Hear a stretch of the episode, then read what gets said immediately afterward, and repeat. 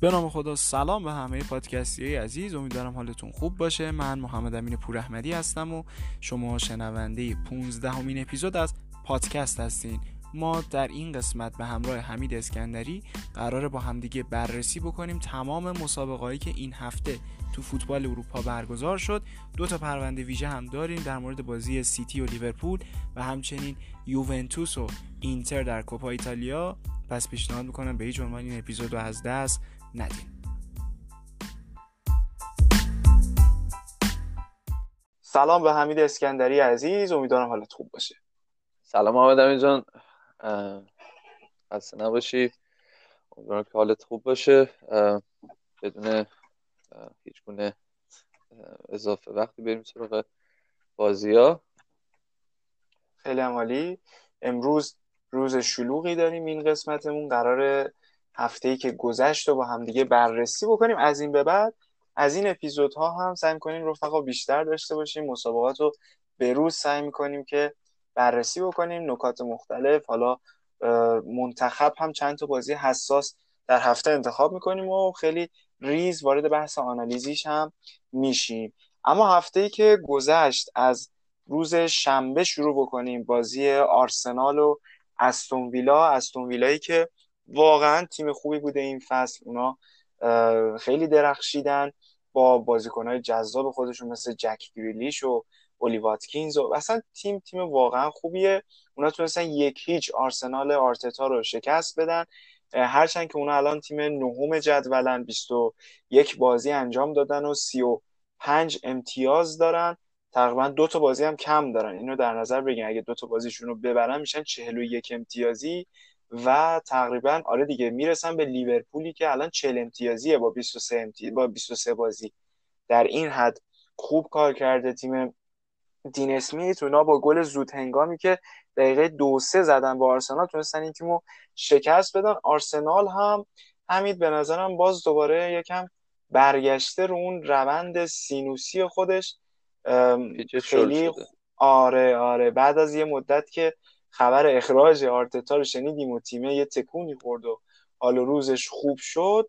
دوباره برگشت به همون روند نچندان خوب و دو تا باخت پشت سر هم تا به اینجا داشتن و نتونستن تا به اینجا جایگاه خوبی رو برای خودشون کسب بکنن. الان آرسنال 11 همه 23 بازی و 31 امتیاز. به نظرت آرسنال آرتتا این فصل چجوری میشه؟ یعنی همچنان همینقدر سینوسی پیش میره؟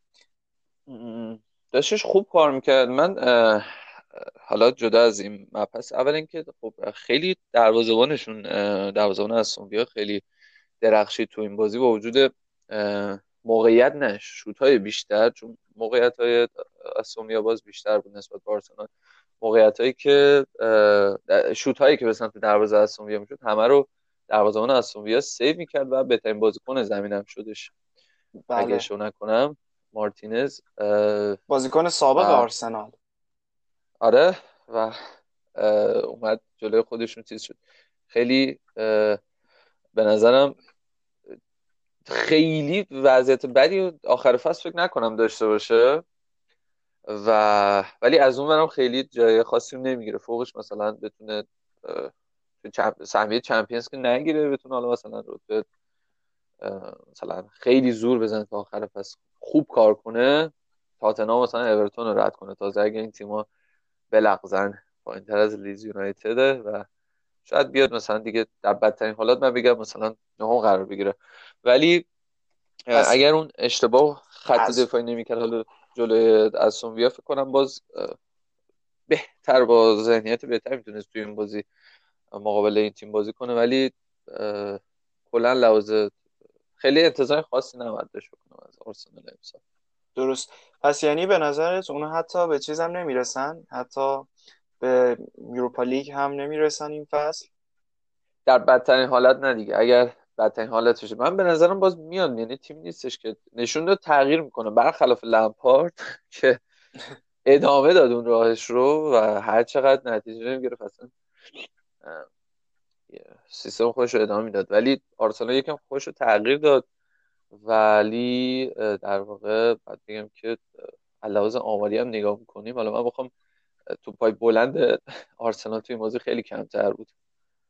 اگه یاد باشه قبلا فکر کنم صحبت کردیم راجع به آرسنال توپای بلند. نمی‌دونم صحبت کرده بودیم یا نه. قبلا خیلی سانتر بیهوده زیاد داشت آرسنال. حالا توی همین بازی توپای بلند کلا تیم در واقع اسونویا بیشتر بود. ولی یه مشکل دیگه که هنوز آرسنال داره سانترای از جناهینه تو پای بلندش به کنار سانترای از جناهینش همچنان زیادتره و سانترای که خیلی ثمره خاصی نداره. یعنی نتیجه بخش نبوده. من نمی‌دونم چرا سانتر می‌کنه اینقدر تیم آرسنال ولی وقتی ساکارو داری برای چی سانتر می‌کنی؟ درسته. که آره. ساکا بازیکن ریز نقشه میاد بین خطوط توپ گیری می‌کنه ولی میگم به خاطر همین مسائل این بازیکن ها رو داره و این با, این بازیکن ها می‌تونه بیاد بالاتر حد. در بهترین حالت بله سهمیه یورولیگو می‌تونه بگیره ولی در بدترین حالت فکر نکنم. ولی اونقدر وضعیتش بد نخواهد بود تا آخر فصل. درسته. آخه اونا بازی قبلیشون با ولورهمپتون هم دو یک باختن. بازی که خیلی عجیب بود. اونا نه نفره شدن. هم بحث اخراج داوید لوئیس که خیلی حاشیه ساز بود که اصلا آقا این اخراج داشت نداشت.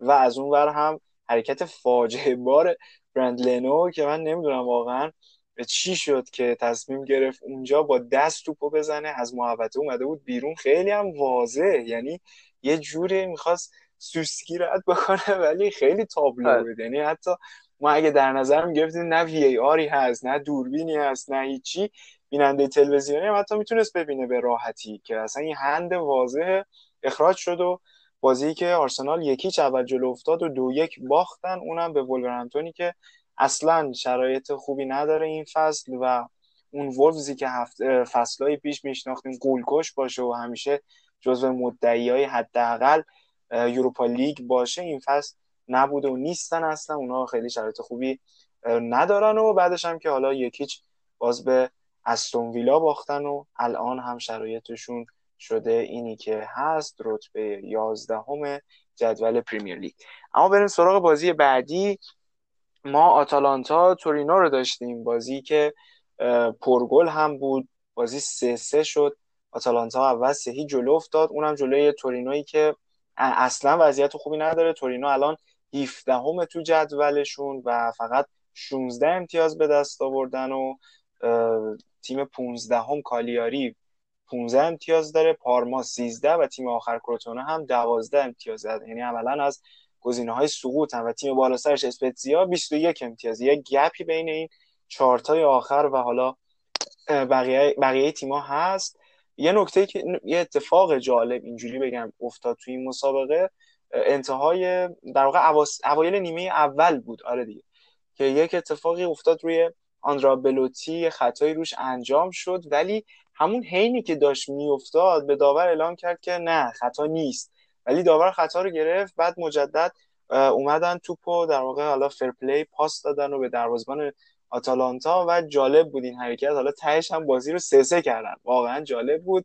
دو تا زدن و یکی هم گذاشتن و آخر بازی گل سومشون رو زدن. کلید اسرار تور نشون دادن که آقا با رعایت فرپلی و اخلاق و اینها میشه به بازی برگشت و جلوی آتالانتای آماده جان پیرو گاسپرینی تیم جذاب آقای گاسپرینی که با رفتن پاپو گومز همچنان داره خیلی خوب میدرخشه. الان تیم آتالانتا هم هفتم 37 امتیاز داره. ناپولی که ششم هم 37 امتیاز داره و لاتسیو هم 40 امتیاز یعنی فاصلش با تیم پنجم جدول و حتی چهارم که رومه که اونم 40 امتیاز داره کلا 3 امتیازه. خیلی این فصل سری ها جذابه. حالا ما باز دقیقتر می‌پردازیم به جدول. اما بازی بعدی دورتموند و فرایبورگ. دورتموندی که بعد از اخراج لوسیان فاوره دوست داشتن. که یک شوکی به تیم بدن بعد اون باخت بعدی که به اشتوتگارت دادن پنج تا گل خوردن از این تیم. فکر کردن که آقا حالا ما الان فاوره رو اخراج کنیم دیگه همه چی درست میشه. ولی اینطوری نبود. اونا از اخراج لوسیان فاوره به این و دو یک وردر برمن رو بردن. دو یک به یونیون برلین باختن. تو جام حذفی تیمی که یه زمانی دنیل داوری بازی می‌کرد کارلوس کیروش دعوتش می‌کرد برای تیم ملی. آره. اونا رو بردن که اصلا براین الان هم دست دوی یا سه فکر می‌کنم. بورسیا دورتموند تونست با بازی بعدی وولفسبورگ رو ببره تیم خوب این فصل بوندسلیگا. اما هی میگم نتایج سینوسی. دو هیچ وولفسبورگ رو بردن بعد سه یک آربی لایپزیگ رو بردن. خیلی برده خوبی بود. باز اومدن جلوی ماینز یک یک کردن. بعد دو یک به لورکوزن باختن. بعد چهار دو به گلادباخ باختن. بعد با سه یک آگزبورگ, آگزبورگ رو بردن.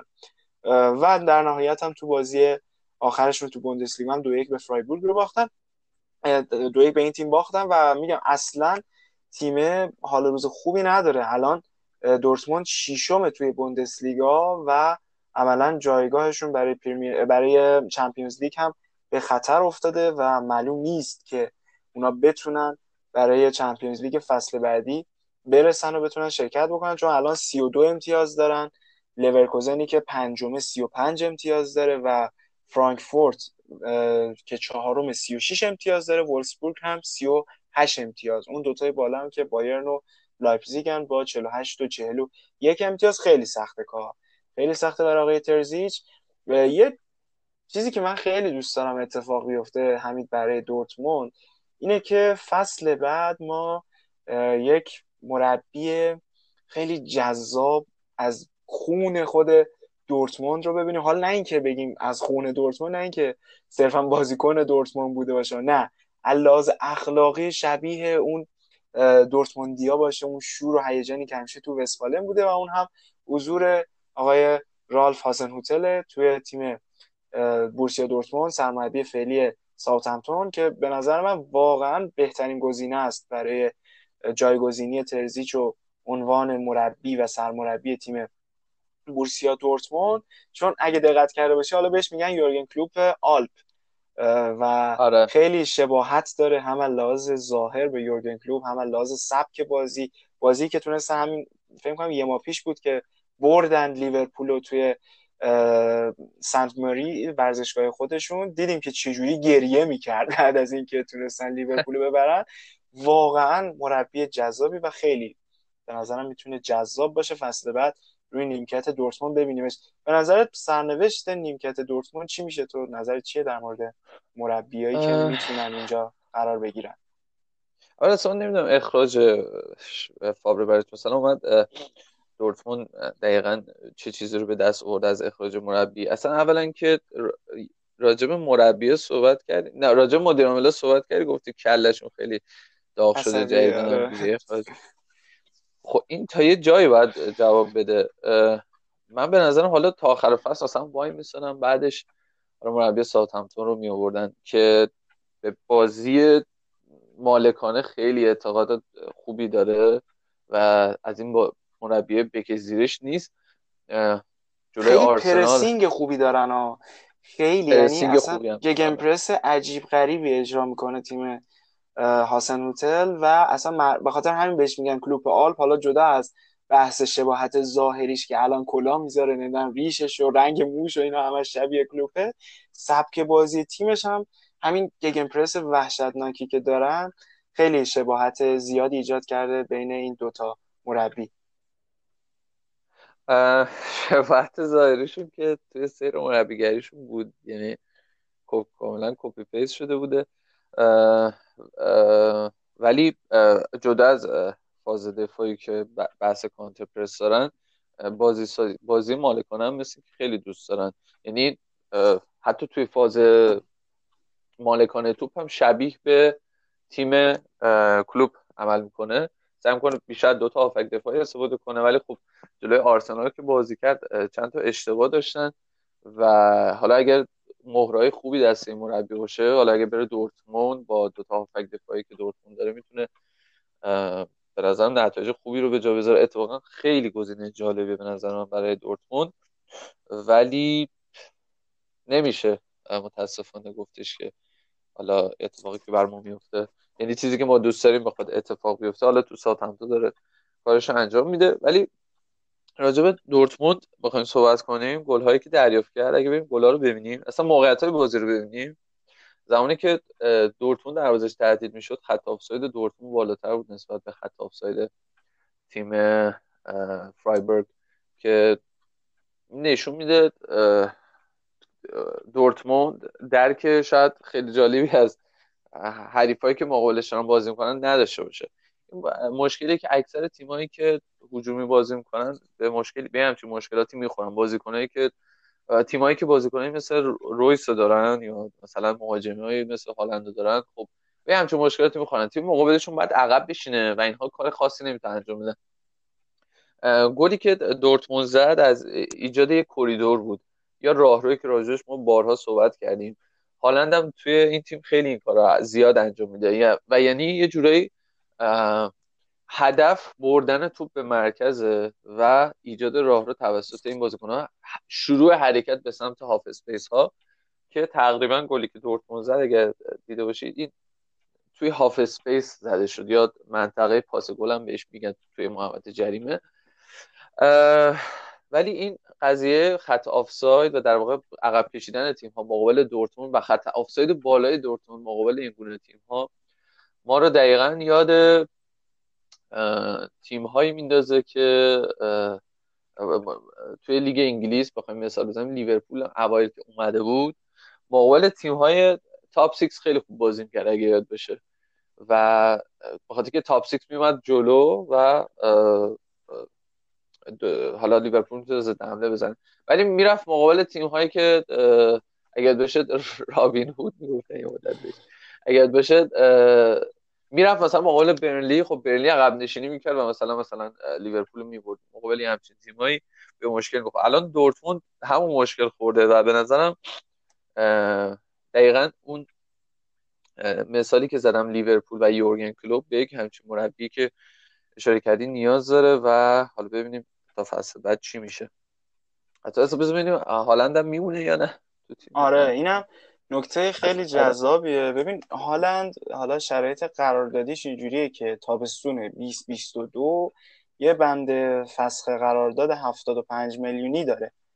حالا الان یک سال یعنی دیگه عملا قرارداد داره یک سال دیگه با تیم دورتموند و تابستون دو سال دیگه امسال که میاد. نه بعدیش هر تیم می‌تونه با پرداخت 75 میلیون بخرتش. اما با توجه به این وضعیت که این تیم حتی الان داره چمپیونز لیگ رو هم از دست میده و از اون طرف یه تیمای دیگه هستن که به شدت به یک مهاجم نوک نیاز دارن یه نوع درجه یک و تموم کننده نیاز دارن. خیلی احتمال زیاده که توی این همین تابستون پیش رو حالا یه مقدار بیشتر پول بذارن. مثلا چه می‌دونم 80 میلیون 90 میلیون 100 میلیون هستن پول بذارن و همین تابستون بخرم ارلینگ برات هالند رو. که خیلی می‌تونه جذاب باشه. حالا تیمایی هم که می‌تونن بخرن تیمای جذابی هم خودشون مثلا بارسلونا من شنیده بودم که خود خوان لاپورتا یه مدت حالا نه اخیرا ولی اون اوایل که نامزدیش رو اعلام کرده بود خیلی حرف از هالند زده می‌شد که آقا این می‌خواد یکی از اهداف اصلیش برای خرید ارلینگ برات هالنده.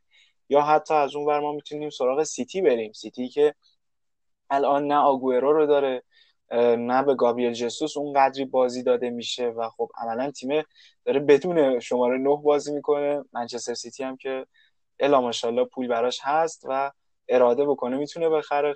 خلاصه خیلی اتفاقات جذاب می‌تونه بیفته. بعید می‌دونم منچستر سیتی بره سراغ حالا به خاطر پپ و رابطه آره. عجیبش با شماره نه ها. وقتی دارن چیکاریه؟ من برم سراغ کیا دارن؟ میگه وقتی قندوانو دارم چه کاریه برم سراغ قد بلند. آره آره, آره. حالا باز به سیتی هم می‌رسیم. و میگم دیگه حالا در کل دورتموندیا به نظر من اون چیزی که مر... واتسکس در واقع مدیر باشگاه در نظر داشت من احساس اینه که می‌خواستن یک الگو برداری بکنن از کاری که بایرن فصل پیش انجام داد. حالا اخراج نیکو کواچ جایگزینی هانس دیتر فلیک و نتیجهش هم شد شیش‌گانه ای که دیشب کامل شد دیگه. ولی خب آخه شما حالا از اون ور ما لوسیان فاوره کجا؟ نیکو کواچ کجا؟ باز از اون بدتر. ادین ترزیچ کجا؟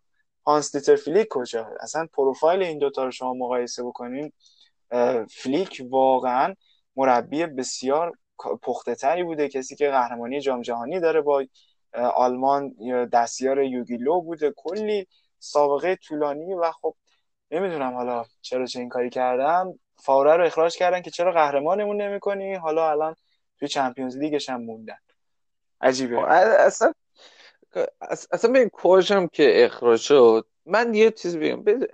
پارس... پارسال بود اخراج شد. کوچ این کرونا یادم این آره. فاصله که افتاده نمیم فصل پیش بود دیگه اخراج شد بله بله فصل یه بازی با تاتنهام داشتن توی محل گروهی اگه اشتباه نکنم. هفت تا زدن. کوچ هنوز آره مربیشون کوچ بود. یه بازی هم بعدا داشتن با چلسی. دو تا مقابل دو تا تیم انگلیسی قرار گرفتن دو تا مربی متفاوت. نه بازی بعدش با بارسلونا. شما این دو تا بازی از لحاظ فنی نگاه کنید تفاوت زیادی نمی‌بینی بین دو تا تیم. یعنی زمانی که کواچ مربی بود من گفتم مثلا آقا بایرن امسال شانس قهرمانی میخن. ها هه بابا چی شانس؟ می‌گفتم بابا تییاگو رو داره این مثلا این دوتا وینگری داره که تقابل یک به یک خوب برمیدارن. الان منچستر سیتی مثلا با وینگرش داره تو لیگ انگلیس نتیجه می‌گیره و اینا. ولی خب حتی من به نظر مثلا کواش که اخراج کردنم هشتاد بود صده نبود. این چی میگم؟ به اگر وقت می‌دادن حالا مثلا به کوچ وقت می‌دادن نتایج خوب می‌گرفت. شاید شیش کنه نمی‌گرفت ولی اون نتایج خوب می‌گرفت. ولی نه اینکه حالا دیگه شما بیای فاوره رو اخراج کنی بعد اصلا یه همچین حرکتی بزنی. میگم اصلا اینگار دلیلش غیر منطقیه اخراج همچین مربی. اونم این تو این مقطع و بعدش هم که الان این نتیجه رو دیگه در پی داره. بله. بگذاریم از آلمان و بوندسلیگا و دورتموند اما ما شنبه یک سه چهار تا بازی خوب دیگه هم داشتیم. رئال دو یک تونست اسکا رو شکست بده در قیاب آقای سرخیو راموس دوست داشتنی رئالیا که خیلی داره واقعا شرایطش عجیب غریب میشه. هر روز خبرهای بدتری میاد از بحث حالا تمدید قراردادش و اینها که عملا یه یه جورایی همه دارن میگن که این فصل آخره سرخیو راموس و تابستون جدا میشه از این تیم. اونم واقعا یک شاهماهی بازاره به نظرم سرخیو راموس و حالا بذار اول اینو بگم بعد ازت بپرسم که کجا به نظرت می‌تونه مقصد خوبی باشه برای راموس. اونا دو یک بازی رو بردن در نبود راموس دو گل از رافائل واران. وارانی که خیلی ها بهش ایراد گرفتن این مدت. خیلی انتقاد روش زیاد بود از بعد بازی منچستر سیتی. تو این فصل هم عمل کرده فوق العاده ای نداشته ولی خب تو این بازی تونست ببره و عجیب بود که بنزما هم چند تا فرصت خوب داشت ولی پاش گل نمی‌شد. بعد شانس بود. اما این نکته رو باید در واقع بهش توجه بکنیم که الان تیمی که رئال مادرید تونست دو یک با این شرایط ببره تیم بیستم جدول لالیگاست تیم آخره و کلا 16 امتیاز بیشتر نداره هوسکا و این نشون میده که اینقدر سخت بردن یه چنین تیمی شرایط نشون میده که شرایط اصلا برای رئال مادرید خوب نیست. اما در مورد سرخیو راموس و قراردادی که آقای پرز قصد نداره تمدیدش بکنه و هیچ جوره حاضر نیست پایین بیاد از خر شیطون به نظرت کجا می‌تونه جای جذابی باشه برای سرخیو راموس؟ لیورپول. بغل فندای اصلا یه چیز خر... خری میشه. یعنی دیگه یعنی ببین مثلا فکر کن شما چون خبرشو من خونده بودم فکر کنم یعنی حالا درد شایع بود اینو نمی‌دونم. فندایی که چپا راموس راست با این بر بعد دیگه رابرتسون و آردون میرن دیگه. یعنی شما رو هر نمیگرده این دوتا هستن و به نظرم که بره لیورپول خیلی چیز جذابی میشه.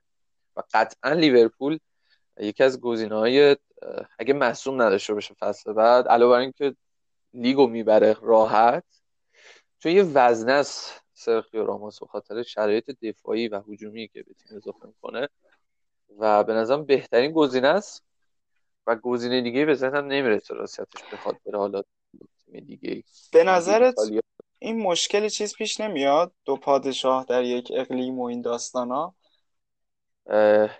اگر دوتاشون راست پا بودن چرا؟ ولی چون چپ ها ببین فنداک چپ پاه و بله. دفاع چپ و راموس راست پای بیاد این و به نظرم اوکیه. خیلی مشکلی فکر نکنم پیش بیاد. اونم زیر نظر مربی مثل یورگن کلوب که مربی که اتفاقا انرژی میده و سن بالای راموس هم فکر نکنم مشکلی خیلی پیش بیاره. از اون ور توی بازی سازی به نظر فنداک می‌تونه تو پای بلند استفاده کنه و راموس توی بازی سازی توی بازی کوتاه یعنی روی زمین بتونه خیلی کمک به تیم لیورپول. من احساس می‌کنم حالا بحث شایعات خیلی تیمای مختلف عکساشو فتوشاپ کردن تو لباس خودشونو. همه پخش کردن. ولی من احساس می‌کنم لیورپول نمیره. چون یکی اینکه خیلی کم خبر بوده. من حالا حداقل کم خبر خوندم. هم جدا از اون بحث حالا کلا این روش مدیریتی که لیورپول داره و انقدر سخت واقعا خرید می‌کنه به نظرم خیلی بعیده که بخوام برن سراغ سرخی راموس. هرچند که واقعا چیز جذابی میشه. یعنی خط دفاع اون محکمی که دیگه به وجود میاد و به قول تو رابرتسون و آرنولد فقط اون جلو دیگه. بر نمیگردن. کسی نمی‌تونه اینا رو نگه داره برای خط دفاع. ولی من احساس می‌کنم اگر بره به تاتنهام جوز مورینیو اونجا هم اتفاق خیلی جذابی میفته چون به نظرم اسپرز واقعا به یک سوپر استار تو خط دفاعش خیلی نیاز داره. واقعا نیاز داره. و من چند روز پیش یه استوری هم گذاشتم که دیروز بود فکر می‌کنم. که تیم تیم های جوزه مورینیو اگه یه بررسی بکنیم مثلا تیمایی که توشون موفق شده اکثرا یک سوپر استار داشتن تو داشته تو خط دفاعیش. مثلا اینترش خب اونا لوسیو رو داشتن بعد در کنارش خاویر زانتی رو داشتن. یا جوزه مورینیو توی چلسی مثلا جانتری رو داشت کاروالیو رو داشت توی رئال مادرید دوباره کاروالیو رو داشت پپر رو داشت همین راموس رو داشت.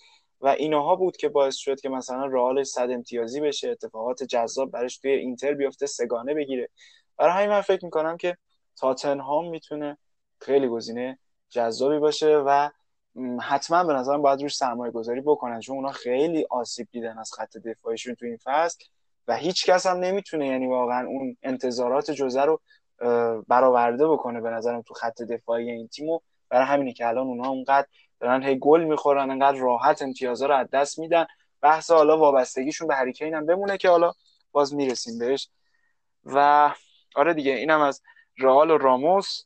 باید ببینیم در انتها چی میشه. آقای پرز از خرشتون میاد پایین و قراردادش رو تمدید می‌کنه یا نه؟ ولی واقعا دل شیر می‌خواد شما یکی مثل راموس و قراردادش رو تمدید نکنی. کسی که دیدی وقتی نیست چه بلایی سر تیمت میاد از اون بازی آژاکس 2019 بگیر شما تا بازی فصل پیش جلوی منچستر سیتی و بازی دیگه ای که تو لالیگا داشته. نمی‌دونم واقعا خیلی گنگش بالاس فلورنتینو پرز. اما بریم سراغ بازی بعدی. بازی بعدی که برگزار شد روم و یوونتوس بود شنبه شب. دو هیچ. یووه تونست روم پاولو فونسکا رو ببره. رومی که به شدت بی بخاره یکی از تیم هایی که اصلا جذاب نیست واقعا جذاب نیست و اصلا نمی‌دونم این مربی خیلی به این فونسکا و نمی‌دونم واقعا چجوری این همه وقته که مونده یه فصل و نیمه فکر می‌کنم دو فصل توی روم هست. هرچند که لازه رتبه ای الان اونا وضعیتشون خوبه چهارمن چهل امتیاز دارن. ولی خب تیم اصلا خوب بازی نمی‌کنه. اون مشکلی هم که با ادین ژکو به وجود اومد براش چند بازی بیرونش گذاشت اما بعد دوباره برگشت توی ترکیب تیم و کاملا مشخص بود که از بالا بهش گفته بودن که آقا جان این باید بازی بکنه و نمی‌دونم واقعا به کجا می‌خواد برسه. خیلی هم خبرهایی هست که گزینه های جایگزینیش از همین الان هم مشخص شده. از دو نفر به صورت خاص اسم برده میشه. یکی ماسیمیلیانو آلگری که بالاخره داره تیم پیدا می‌کنه و یکی هم آیه ماریتسیو ساری. درست گفتم اسمش دیگه. چرا شک کردم. بله. آره. ساری این دو نفر دو تا گزینه ای که اسمشون شنیده میشه برای جایگزینی پاولو فونسکا. از اون هم یوونتوس تونست خیلی خوب ببره بازی رو. رونالدوی که دوباره برگشته به دوران اوجش رو کلا خیلی خوبه همه چی برای پیرلو و تیمش تو فصل تو سال 2021 اونا فقط یه دونه باخت داشتن. اونم جلوی اینتر بود که انتقامش رو خیلی خوب ازشون گرفتن. حالا در ادامه می‌پردازیم بهش. بازی بعدی هم ناپولی و جنوا بود که شنبه شب برگزار شد. جنوا تونست دو یک تیم رینو گتوزو رو ببره. شرایط اصلا خوب نیست و ما شنیدیم که یعنی ما که نه توی رسانه ها خبراش اومده که آقای اورلیو دی لورنتیز گفته که دیگه التیماتوم گذاشته گفته دوتا بازی که در پیش داره رو اگه نتونه ببره گتوزو و نتیجه خوب کسب کنه دیگه باید کم کم باهاش خدافظی کرد. دو تا بازی هم یکیش بازی با آتالانتا بود نیمه نهایی کوپا ایتالیا که باختن و بازی بعدیش هم روز شنبه است که جلوی یوونتوس همین آندرا پیرلو اوضاع اصلا خوب نیست برای رینو گتوزو و بازی آخر شنبه شب هم که یه بکش بکش حسابی بود منچستر و اورتون بود. بازی که سه سه شد. منچستری که بازم نشون داد اصلا و اصلا نمیشه روش حساب کرد حتی در حد و قواره یک قهرمان و خود اول گونار سولشر هم بعد بازی مصاحبه کرد که واقعا عجیب بود. همید گفت که ما دنبال کننده جام ها نیستیم.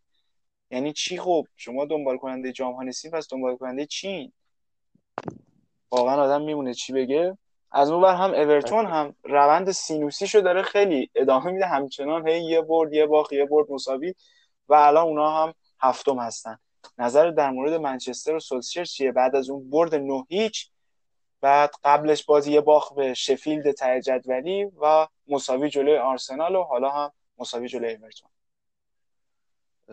جالبه که مربی به اینجا رسیده که میگه ما دنبال جام نیستیم لعنتی دومی تو آخه. نیازی نداره. یعنی تای جدول که نرفتیم بخواه. این نمی‌دونم. اینم اخراجش نمی‌کنه. این گنگش خیلی بالاست. هرچی هست مهره ماری داره اینه یه سه بازی کنه که مثلا این بازی زمانی آندر گومز گفتن تو بارسا مهره مار داره. بازیش میده اینم یه مهره ماری داره. کارش نداره. این مسابقه رو کنه ولی جدا از این من به نظرم تیم به طور کل تمیزی داره. خب یعنی بخوام کلی بگم مثلا از سیستم 4 2 3 که استفاده می‌کنه خب ما می‌دونیم برونو فرناندز به عنوان شماره 10 به عنوان شماره 10 میاد بازی سازی انجام میده. توی ضد حملات بازیکنی که توپو می‌گیره و بعد اون پاسا رو میفرسته برای دوتا وینگر یا مهاجم نوکشون. فرد مثلا توی کانتر کمک می‌کنه و از هافک دفاعیش برای فرستادن پاسای طولی دوباره توی ضد حملات استفاده می‌کنه. این نکاتی که راجع منچستر یونایتد میشه گفتش ولی این نکته ای که هستش بند بیکه و اینکه این بازیکن به طرز عجیبی اصلا نیست انگار. و همش رو نیمکته. و اصلا یه چیز خیلی بدی. یعنی من می‌بینم این بازیکن اینجوریه. واقعا البته یه جوری تقصیر خودش این تصمیم اشتباهی بود. تیمای دیگه می‌خواستن. رفت کنم بارسا میخواستش رئال بیشتر میخواستش.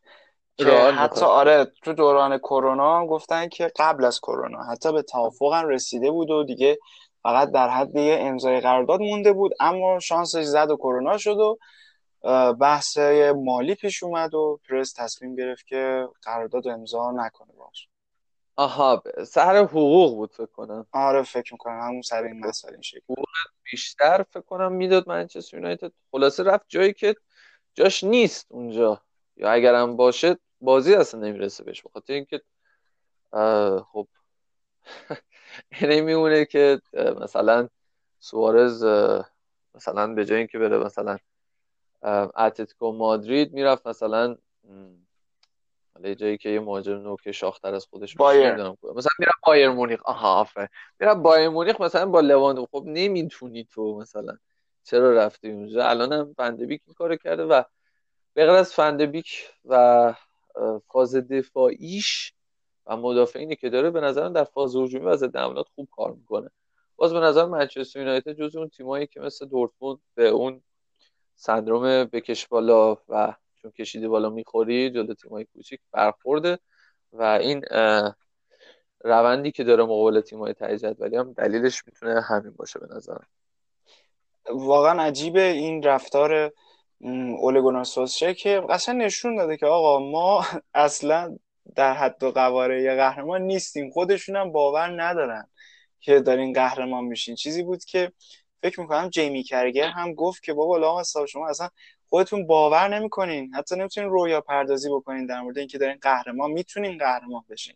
تیم دوم جدول بودن اگر این مساوی های عجیب غریب و جلو آرسنال نمی‌دادن یا حتی جلو این اورتون الان چهار امتیاز بیشتر داشتن 49 امتیازی بودن. حالا باخته به شفیلد هم خیلی بد بود. خیلی باخته بدی بود.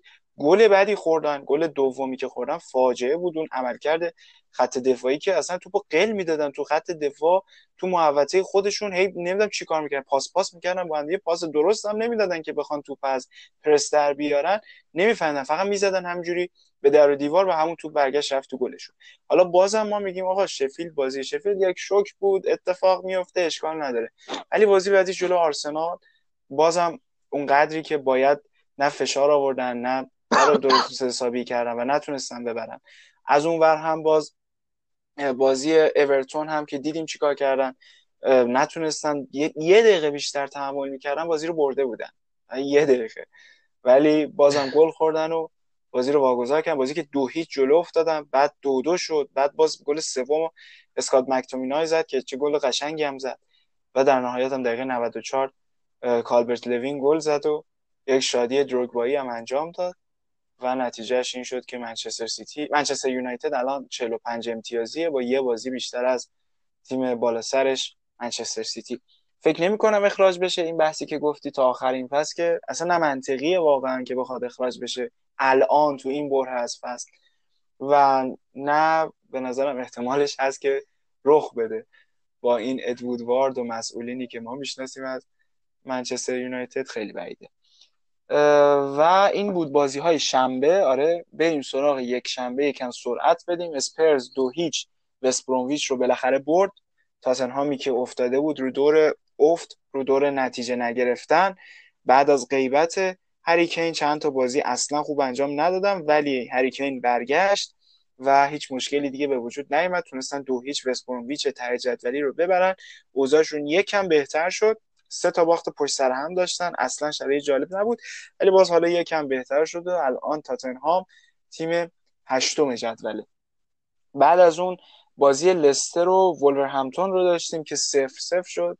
لستر الان سوم جدوله و من بهتون قول میدم که تا هفته 36 37 جزو تیمای دوم سوم هست. هفته آخر یه اتفاق میفته دوباره میرن پنجم ششم و پنجم ششم و نهایت یوروپا لیگ. چیزی که از براندن راجر زیاد دیدیم همیشه لغزش توی آخرین, آخرین قدم آخرین گام. چه حالا لغزش بازیکناش چه لغزش خودش و تیمش. اینم از این. اما بازی بعدی میلان و کروتونه بود. میلان میلان چهار هیچ تونست کروتونه رو شکست بده. درخشش زلاتان ابراهیموویچ بازگشت هاکان چالهانوغلو که دبل کرد تو پاس گل دادن. و همچنین دو گل هم از آنتربیچ درسته که حالا کروتونه تیم ته جدولیه ولی خب بازی بازی خیلی خوبی بود از تیم میلانو نشون داد که به این راحتی ها قصد نداره که رتبه اول جدول رو از دست بده. اما می‌رسیم به گل سرسود بازی های این هفته فوتبال اروپا.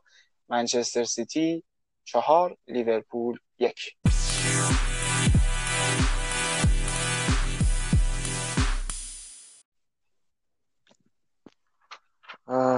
خب.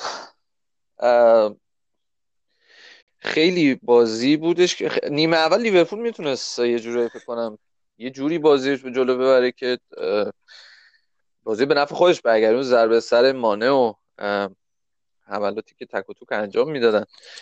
ولی همه به آلیسون گیر میدن میگن اشتباه کرد. ولی قدرت پرس بالا تیم سیتی آلیسون رو به اشتباه انداخت. اصلا بعد از اینکه حالا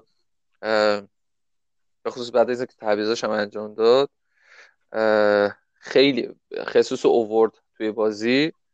فودن رفت سمت راست. اگه دقت کنید قدرت پرسش خیلی بالا رفت. پرس رو به شدت بالا برد.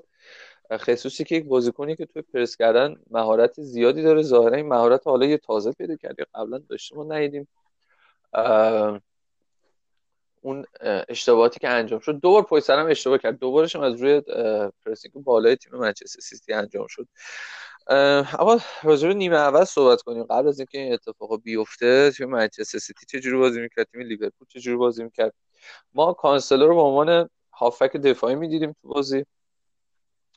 و اینجا فولبک کاذب بود و یکی از دلایلش این بود که نزدیکتر باشه به خط دفاعی توی ضد حملات هندرسون توپای بلند نفرسته برای مانه که معمولا خیلی خوب میفرسته. محرز و استرلینگ فضای کناری رو پوشش می‌دادن و برناردو سیلوا و گوندوغان هم که دو تا شماره هشت تیم بودن در half space ها ایفای نقش می‌کردن.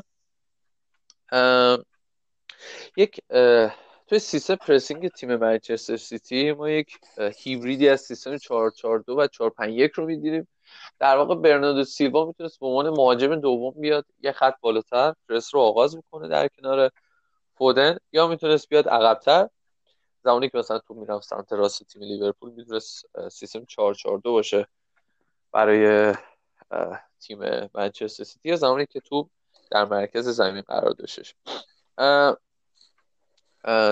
هدف دفاع کردن تیم منچستر سیتی خونسا کردن مانع بود.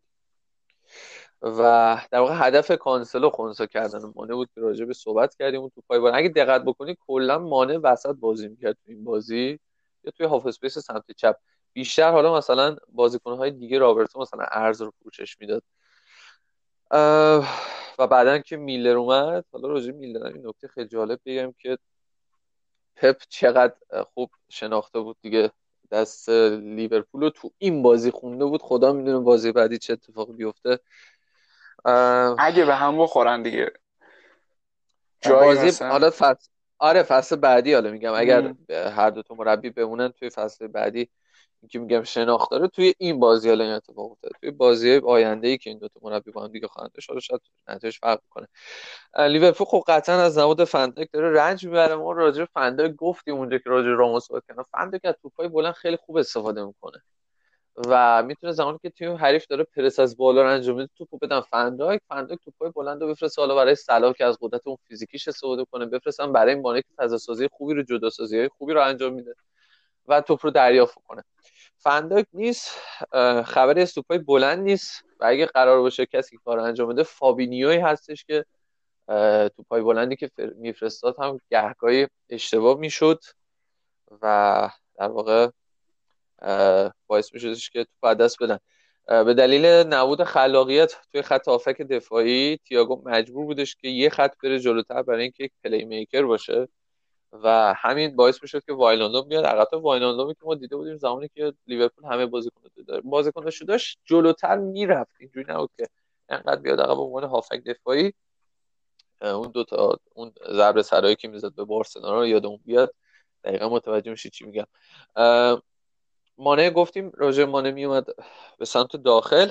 به عنوان یک بازیکن راست‌پا سعی کرد سه تا منطقه زمین رو پوشش بده در half space سمت چپ. شما وقتی قرار داری با یک بازیکن راست‌پایی سه تا منطقه داری و می‌تونی سه تا منطقه رو در واقع پوشش بدی. معمولا وقتی مانع میومد تو گفتیم حالا مثلا بازیکن های دیگه میومدن جاش رو در سمت چپ می‌گرفتن. راجب جونز اگه اشتباه نکنم توی اون بازی بود.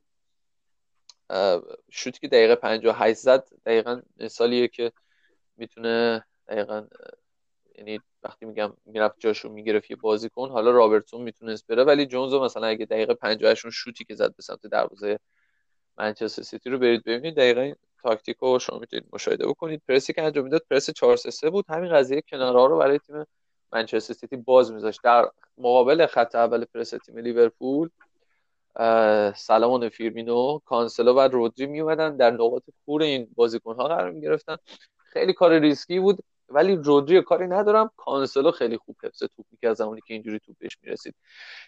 لحظه قبل از گل گل اول تیم منچستر سیتی. پاسی که به گندوقان داد رو اگه یادتون بیاد توپو دریافت کرد. دقیقا تو اون فضای پشت پشت خط اول پرس تیم لیورپول تو دریافت کرد چرخید. اون چرخش های فوق العاده ای داره توی فضا کانسلو. و چجوری اینا رو پیدا می‌کنه اصلا پپ گواردیولا؟ یعنی این ویژگی ها رو پیدا می‌کنه. این خودش بازی مبحث دیگه است. نابغه واقعا. یعنی نه اینکه این مربی فقط نابغه باشه. به نظرم توخل توی چلسی خیلی تغییرات جالبی ایجاد کرده. خود لیورپول با کلوپی که داره کلوب خودش یک نابغه است. اما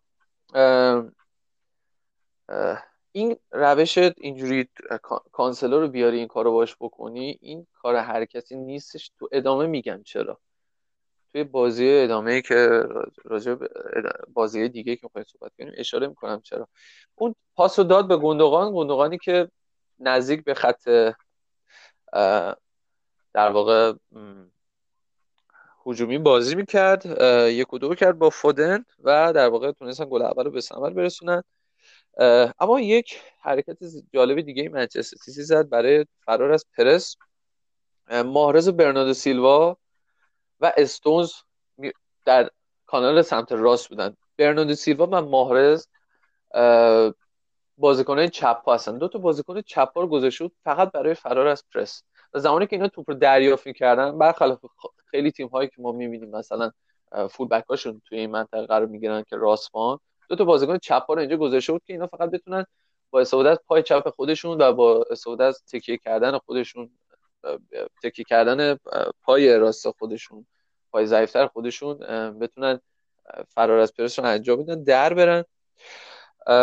و اکثرا ما می‌دیدیم که توی کل بازی حملات تیم منچستر سیتی بیشتر از کنارها انجام شد به دلیل سیستم 4 3 تیم در واقع لیورپول و نبود اون هافک هایی که در واقع باید باشن و هندرسونی که نبود به خط هافک مجبور توی خط دفاعی بکنه. آمار عجیب غریبی از پپ گواردیولا اومده بیرون در پریمیر لیگ. که اصلا باید نفس عمیق کشید قبل از خوندنش. که من برای چی میگم؟ نابغه است. بشماریم با هم دیگه. یک بیشترین اختلاف با تیم نایب قهرمان. 19 امتیاز فصل 2017 2018 اونا همون فصلی که 100 امتیازی شدن. یونایتد 81 امتیاز به دست آورد. 19 امتیاز فاصله. ممکنه بگیم فصل پیش که لیورپول انقدر خوب بود چی؟ فصل پیش لیورپول 99 امتیاز به دست آورد و سیتی 81 امتیاز. و با یک امتیاز اختلاف بیشتر منچستر سیتی 100 امتیازی پپ گواردیولا بهترین قهرمان پریمیر لیگ شده. بیشترین فاصله رو با تیم دوم داشته. این یک. دو. بیشترین امتیاز کسب شده در یک فصل در تاریخ پریمیر لیگ. همون فصل 100 امتیازی. سه. بیشترین برد بیشترین برد کسب شده در یک فصل تاریخ پریمیر لیگ. سی و دو برد. همون فصل چی؟ فصل 100 امتیازی دوباره. بیشترین گل زده در یک فصل در تاریخ پریمیر لیگ 106 گل. بیشترین یا بهترین تفاضل گل در تاریخ پریمیر لیگ در یک فصل. مثبت 79 بیشترین برد پیاپی در یک فصل در تاریخ پریمیر لیگ. ده بازی. بیشترین برد خارج خونه. بیشترین تعداد دفعاتی که مربی ماه پریمیر لیگ شده اونم به صورت پشت سر هم. بیشترین برد پیاپی در تمام رقابت های داخلی انگلیس که 15 بازیه. Ladies and gentlemen پپ جوزف گواردیولا فوق العاده است این بشر واقعا. یعنی آمار که آدم می‌خونه واقعا نمی‌دونه چی بگه دیگه. چی می‌خوان از این بهتر؟ فقط حیف حیف حیف که عمل کرده اروپاییش همچنان به جام ختم نشده توی منچستر سیتی. امیدوارم که این اتفاق هر زودتر رخ بده. این فصل خیلی فرصت خوبیه. من احساس می‌کنم که اگر باز همون بحث اوورثینکینگی که هفته پیش کردیم توی اپیزود قبلی هفته پیش کنم همین هفته بود توی اپیزود قبلی که خیلی بعضی اوقات فکر می‌کنه گواردیولا و این زیادی فکر کردنه باعث میشه که اشتباه بکنه وسواس به خرج میده ترکیب رو عوض می‌کنه. اگر این اتفاقا نیفته واقعا به نظرم اونا قوی ترین تیم این فصل فوتبال اروپا هستن و می‌تونن قهرمان چمپیونز لیگ بشن حتی قوی تر از بایر مونیخ. و شما فرض کن فینال بشه بایرن منچستر سیتی چه شود یعنی واقعا؟ چه شود؟ نمی‌دونم واقعا دیگه چی بگم. از این از منظر منچستر سیتی چند تا نکته دیگه هم هست. حالا که خودت خیلی خوب اشاره کردی بحث فیل فودن بحث ژوائو کانسلو که چقدر اینا خوب شدن زیر نظر پپ گواردیولا. بخو... اصلا ژوائو کانسلو اصلا کانسلو تو والنسیا والنسیا بازی می‌کنه. مدت اصلا full back بود. یه wing back طور بود. یعنی یه دفاع راست بود فقط. همین. تو یوونتوس هم همین بود. تو یوونتوس هم واقع. دفاع راست بود دیگه عملا. ولی الان یه پست جدید داره اختراع میشه. من نمی‌دونم واقعا حالا تو که واردتری به نظرت آیا این چیزی هست که ما قبلا مشابهش رو داشته باشیم؟ به نظرم با یه چیزی شبیه به رام دویتر ما طرفیم که جدیده واقعا. نه نه فول بک ببین بستگی به بازیش داره. من گفتم اون دفعه یه موقعی اصلا تا خط دفاع حریف تو اون پست میره جلو. ولی توی بازی با لیورپول full back کاذب بود. یعنی false full back یا reverse full back میگن. توی فیفا که بازی کنی حالا فیفا 20 من یادم داشت این نقش رو reverse full back داشته توی تنظیماتش که بری می‌تونی این قضیه رو بذاری. سیستمی که داره استفاده می‌کنه سیستم جدیدی نیست. سیستم MW که ما توی کاتناچیو که صحبت کردیم راجبش گفتیم اصلا کاتناچیو سیستم اصلا MW شروع شد و بعدا کارل راپان اومد یه دفاع وسط گذاشت پشتشون. اون سیستمه. سیستم چپمن آرسناله ولی اینکه این هافک دفاعی بذاری توی اون پست ببخشید فول بک بذاری توی اون پست هافک دفاعی قبلا این کارو کرده بود. توی بارسلونا از این کارو می‌کرد. توی بایر مونیخ فیلیپ لام. بعد اصلا عجیب غریب. یعنی خب کیمیشو آره. میذاش فیلیپ لامو میذاش با منافق کانسلو الان هم رسیده به کانسلو. ولی نکته جالب اینه که توی منچستر سیتی تمام فولبک های کاذبی که استفاده می‌کرد معمولا هافک بودن. که دفاع چپ میذاشتشون. ولی الان کانسلو دفاع راستی که میذارتش هافک درسته.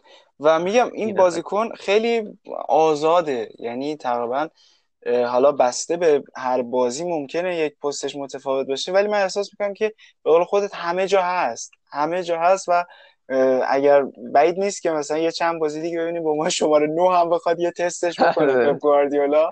حالا اینقدر خوب بازی می‌کنی ببینیم نوک چیکار می‌کنی و... یه مصاحبه بود حالا وسط بحثت گفتم یه مصاحبه بود راجع به بایر مونیخ. من کجا خوندم؟ خدای توی رسانه اینستاگرام داشتم خوندم میگفتش اون موقع که باین توی بایرن بود وقتی باین قهرمان شد و دیگه حالا قهرمانش مسجل شد می‌گفت می‌خواست نویه رو خط هافک بیاره بازی بده و مثل اینکه نذاشتن این کارو کنه. و اینجوری این فرد یوونس و اینکه حالا چه تیمای دیگه ای از این فولبک کاذب استفاده می‌کنن هستن.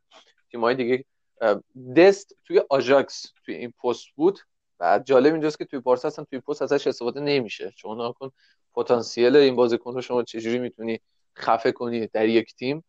و از اون ور بیای توی فرق تیم قهرمان همینه. با یک تیمی که مثل بارسلونا به مشکل می‌خوره این پس دست بازی می‌کرد توی آجاکس اونجوری. مثال دیگه ای بخوام بزنم. اینجوری نمی‌تونم بزنم. چیز آیلینگ آیلینگ مثلا شاید بشه. آره. آیلینگ لیدز full back های لیدز کلا اینجوری هستن. شباهت زیادی دارن. دیگه ندیدم فعلا آره. در کل یعنی این پیشرفت عجیب غریب این که اینقدر اینا رشد کردن و خود گواردیولا هم واقعا حالا فکر کنم تو اپیزود قبلی هم بهش اشاره کردیم که توی پخته ترین حالت ممکن خودشه. کسی که دیگه به این نتیجه رسیده واقعا نیازی نیست از دقیقه یک تا دقیقه 90 فقط پرس کنی به فکر گل زدن باشی. نه و به جاش اومده حالا اینو متعادلش کرده. خط دفاعش رو تقویت کرده. خط دفاعی که باز با ترکیب جان استونز و روبن دیاز دو مدافعی که فوق العاده عمل کردن. برای همینه که انقدر آمار خط دفاعی منچستر سیتی این فصل خوبه. اونا الان اگه ما بخوایم یه دقت نگاهی بکنیم فقط 14 تا گل خوردن. و آمار آمار خیلی خوبیه و اینو اگر بیایم قیاس بکنیم با تیم دوم جدول مثلا منچستر یونایتد 30 تا گل خورده لستر 25 تا گل خورده لیورپول 29 تا گل خورده و تنها تیمی که زیر 20 تا گل خورده فقط همین منچستر سیتیه اونم 14 گل و خب اینا نشون میده که چقدر الان این تیم خوب داره دفاع می‌کنه و این دفاع خوب چه نتیجه عالی داشته. از اون ور هم حالا میگم دیگه این بحث لیور بحث منچستر سیتی من به نظر همین نکات اومد. حالا نکات زیاده قطعا. رفقا خودشون هم احتمالا اونایی که خیلی حالا حرفه‌ای تر نگاه می‌کنن تو مطبوعات و پادکست های دیگه ممکنه شنیده باشن.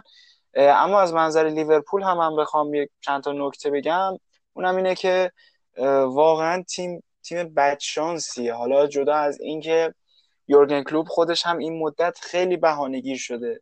چیزی که خیلی ها دارن بهش اعتراض می‌کنن کارشناسه ESPN از اینکه ولنتاین شد کارشناسه ESPN کارشناسه اسکای اسپورت و تو اون پستی که من توی اینستاگرام پاتبال گذاشتم واکنش ها به این مسابقه گفتش که اون کارشناس ESPN که اینقدر عملکرد خوبی داشته یورگن کلوب و تیمش لیورپول طی این سالها که دیگه اگر واقعا دهنشو ببنده و اینقدر قر نزنه اینقدر به زمین و زمان گیر نده به خبرنگارا نپره اگه این کارا رو نکنه واقعا همه درکش می‌کنن که آقا اینا شرایطشون سخته. سه تا که سه تا دفاع وسطشون رو از دست دادن که از این سه تا یکیش ویژیل فندایی که تاثیر بسزایی توی جریان بازی داره نه فقط بحث دفاعی. و خب این مشکلات براشون به وجود اومده. بعد از سه چهار سال فوق العاده سه چهار سالی که واقعا خیلی خوب انجام داد خوب عمل کردن. نایب قهرمان Champions League شدن نمی‌دونم نایب قهرمان پریمیر لیگ شدن قهرمان Champions League شدن قهرمان پریمیر لیگ شدن. و خب طبیعیه که دیگه دورانی هست که افت بکنه. ولی خب میگم این اعتراضات خیلی داره همه رو کل عصبی می‌کنه از دست یورگن کلوپی که دیگه اصلا اون آدم خوشحال و cool و nice ی که فقط بگه بخنده فرشو فرشو دیگه از اینا خبر نیست و الان یک چهره واقعا برافروخته رو می‌بینیم. و خودش هم اعلام کرد که دیگه از این به بعد ما هدفمون فقط حضور در جمع تاپ فوره نه قهرمانی و دیگه عملا چشم پوشیدن از اینکه بخوان تکرار بکنن قهرمانیشونو و به قول رویکین اونا قهرمان بدی هستن واقعا و اصلا نتونستن از جایگاه خودشون دفاع بکنن. خریدهایی هم که کردن فعلا اونقدری که باید جواب نداده. تیاگو همچنان روش خیلی مرددن. تعویز هم شد تو این بازی. یه سری از هواداره که معتقدن اصلا داره کند می‌کنه روند بازی منچستر سی روند بازی لیورپول و با اون حفظ توپی که داره و خیلی حالا با توپ ور میره این باعث میشه که اون استارت سریعی که معمولا تیم داشته و از سریع دفاع به حمله اینها همش سرعتش کاهش پیدا کرده. خط دفاعیشون هم حالا دو تا بازیکن خریدن. یکی از شالکه یکی هم از یه تیم دیگه. یه تیم فکر می‌کنم دست دوم بود توی چمپیونشیپ بازی می‌کنه. و حالا باید ببینیم اونا چه عمل کردی دارن. اوز، اوزاک اوباک اسمش چی بود؟ بازیکنی که از شالکه خریدن و اون یکی هم فکر کنم بن دیویس بود اسمش. حالا نه بن دیویس تاتنهام. اما خلاصه اوضاع اوضاع جالبی نیست برای لیورپول و این تیمه به نظرم شاید شاید داره به انتهای دوران درخشانش می‌رسه و دیگه باید منتظر یک عصر یک مقدار افول باشیم و بعد حالا ببینیم که آیا می‌تونن از مثل ققنوس از خاکستر خودشون سر در بیارن یا نه. به قول رویکین همین کارا رو می‌کنن که اینقدر اعتراض و اعتراض و بهانهگیری که سی سال بین هر قهرمانیشون طول می‌کشه. آه لمپاردم شاید بود. دعوایی که شد. یه نکته حالا راجع به این تییاگو که گفتی من یادم اومد قرار بود راجع میلنر یه چیزی بگم. اشتباهی که آلیسون کرد توی بازی به همین بازی اگه دقت بکنیم میلر رو وقتی آورد خب میلنر می‌رفت سمت چپ که با پای راستشون پاسه قطری رو بده. اگه دقت بکنید مدام آلیسون داشت دنبال میلنر میگشت. یعنی بعد بلا فاصله من سیتی می‌رفت میلنر رو پرس می‌کرد. بقیه گزینه‌ها رو کمتر پرس می‌کرد. این باعث شد این error ای ریز ریز باعث شدش که این نتیجه به وجود میاد مگر اوکی بود همه چی. یعنی بازی داشت تقریبا حالا پایا پای پیش میره باز لیورپول می‌تونست موقعیت ایجاد بکنه. ولی بعد این داستان دیگه یه جورایی دیگه خودشون رو باختن و این داستان زدن هم که میگی بعد از اون بازی تو آنفیلد اتلتیکو مادرید که آخرین بازی بودش که من واقعا لذت بردم با حضور تماشاچی‌ها قبل از بله. کرونا بود و اینا. یادش بخیر. بعد از اون دیگه کم کم اون حالت چیز رو به خودشون گرفتن و دیدن که میبازن و امکان باخت وجود داره و شروع کردن فکر کنم دو دنبال بهونه گشتن برای باختاشون حتی بعد شانس بودم. خب در صورت. بعد شانس که واقعا بعد شانس بودم و آنفیلد هم واقعا جوش موثر هست. شما فرض کن اگه مثلا بعد از پنالتی که گندگان خراب خراب کرد جمعیت پر بود و همه بودن و چه اتفاقی تو ورزشگاه میافتاد؟ یا بعد از گلی که محمد صلاح زد آنفیلد منفجر می‌شد از شدت حالا فشار تماشاگرا. و خیلی تاثیرگذاره به نظرم چون آنفیلد جزو معدود ورزشگاهایی هست که حضور تماشاگر درش خیلی حیاتیه و خب نتیجهش این شده که بعد 68 بازی نباختن الان کار به جایی رسیدی که اونا سه تا بازی پشت سر هم تو آنفیلد دارن باخت میدن. اونا هم حالا منچستر سیتی رو میگیم تیم قویه. برنلی چی؟ برایتون چی؟ اونا هم دیگه مثلا تیمای فوق العاده نه واقعا. الان برایتون که 15 همه برنلی هم 17 همه و میگم دیگه بد شانس بودن ولی خب دیگه همینه. به قول رویکین فوتبال همینه دیگه. اونا اگه ادعا می‌کنن که آقا ما لیورپولیم و تیم بزرگیم باید کنار بیان با این مسئله خب نتیجهش این شده یه نکته هم توجه بکنیم. از منچستر سیتی من فراموش کردم بگم. کوین دیبروینه دو سه هفته است که نیست.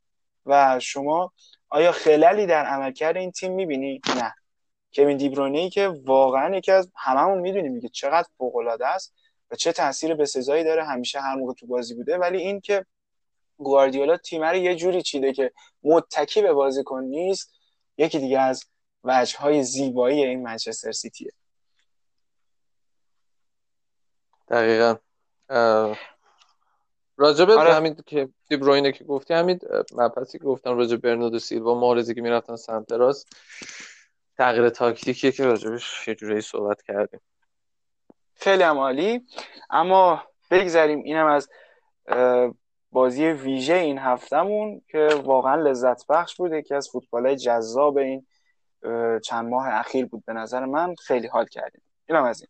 اما بازی بعدی که یک شنبه انجام شده کم سرعت من میدم چلسی دو یک شفیلد و برد. روند خوب و بدون باخت توماس توخل همچنان ادامه داره. هرچند که بالاخره دروازهشون باز شد. رو گل به خودی که آنتونی رودیگر زد. ولی تونستن شفیلد جدولی رو ببرن. وضعیتشون خوب شده. پنجمن. 39 امتیاز لیورپول 40 امتیاز داره و لسته 43 امتیاز با تیم سوم جدول. عملا 4 امتیاز فقط فاصله داره چلسی و شوکه جواب داد بالاخره اخراج فرانکی لمپارد و بعد ببینیم توماس توخل در ادامه فصل چیکار می‌کنه. بازی بعدی لاتسیو بود که یک هیچ کالیاری رو کالیاری رو برد. لاتسیویی که خیلی شرایط خوبی داره. اونا هم تیمشون خیلی تیم خوبیه و توی فصل در واقع سال جدید میلادی عملکرد خیلی خوبی داشتن و الان هم پنجمن با چهل امتیاز و بازی آخر یک شنبه هم یه بازی جذاب دیگه بود بارسلونا و رئال بتیس. بازی که چندین و چند بار هی تیم‌ها جاهاشون عوض شد. رونالد کومن تصمیم گرفته بود استراحت بده به مسی و نتیجهش این شد که تیم نتیجه نگرفت آوردش تو و بعد از دو دقیقه مسی اثرگذاری خودش رو تو بازی نشون داد و تونست گل بزنه. بازی برگشت دو یک شد. بعد باز گل خوردن دو دو شد و در نهایت ترینکایی که بالاخره به درد لای جرز دیوار خورد و یه گل زد. ترینکایی که واقعا به نظر من یکی از خریدهای بد یکی از هزاران خرید بد بارتومئو بود.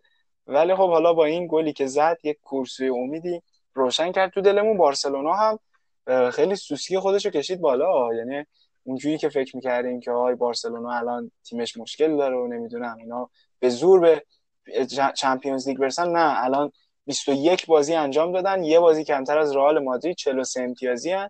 اگر ببرن 46 امتیازی میشن و میان بالا به خاطر بحث تفاضل. و 6 تا بازی 5 تا بازی آخرشون رو هم بردن تو لالیگا فعلا اوضاع احوال نیوکم حالش خوبه. به غیر از حالا اتفاقی که تو کوپا دل افتاد حالا جلوتر بهش می‌رسیم. اما بریم دوشنبه. بایرن دو هیچ الاهلی رو برد تو نیمه نهایی الاهلی مصر رو.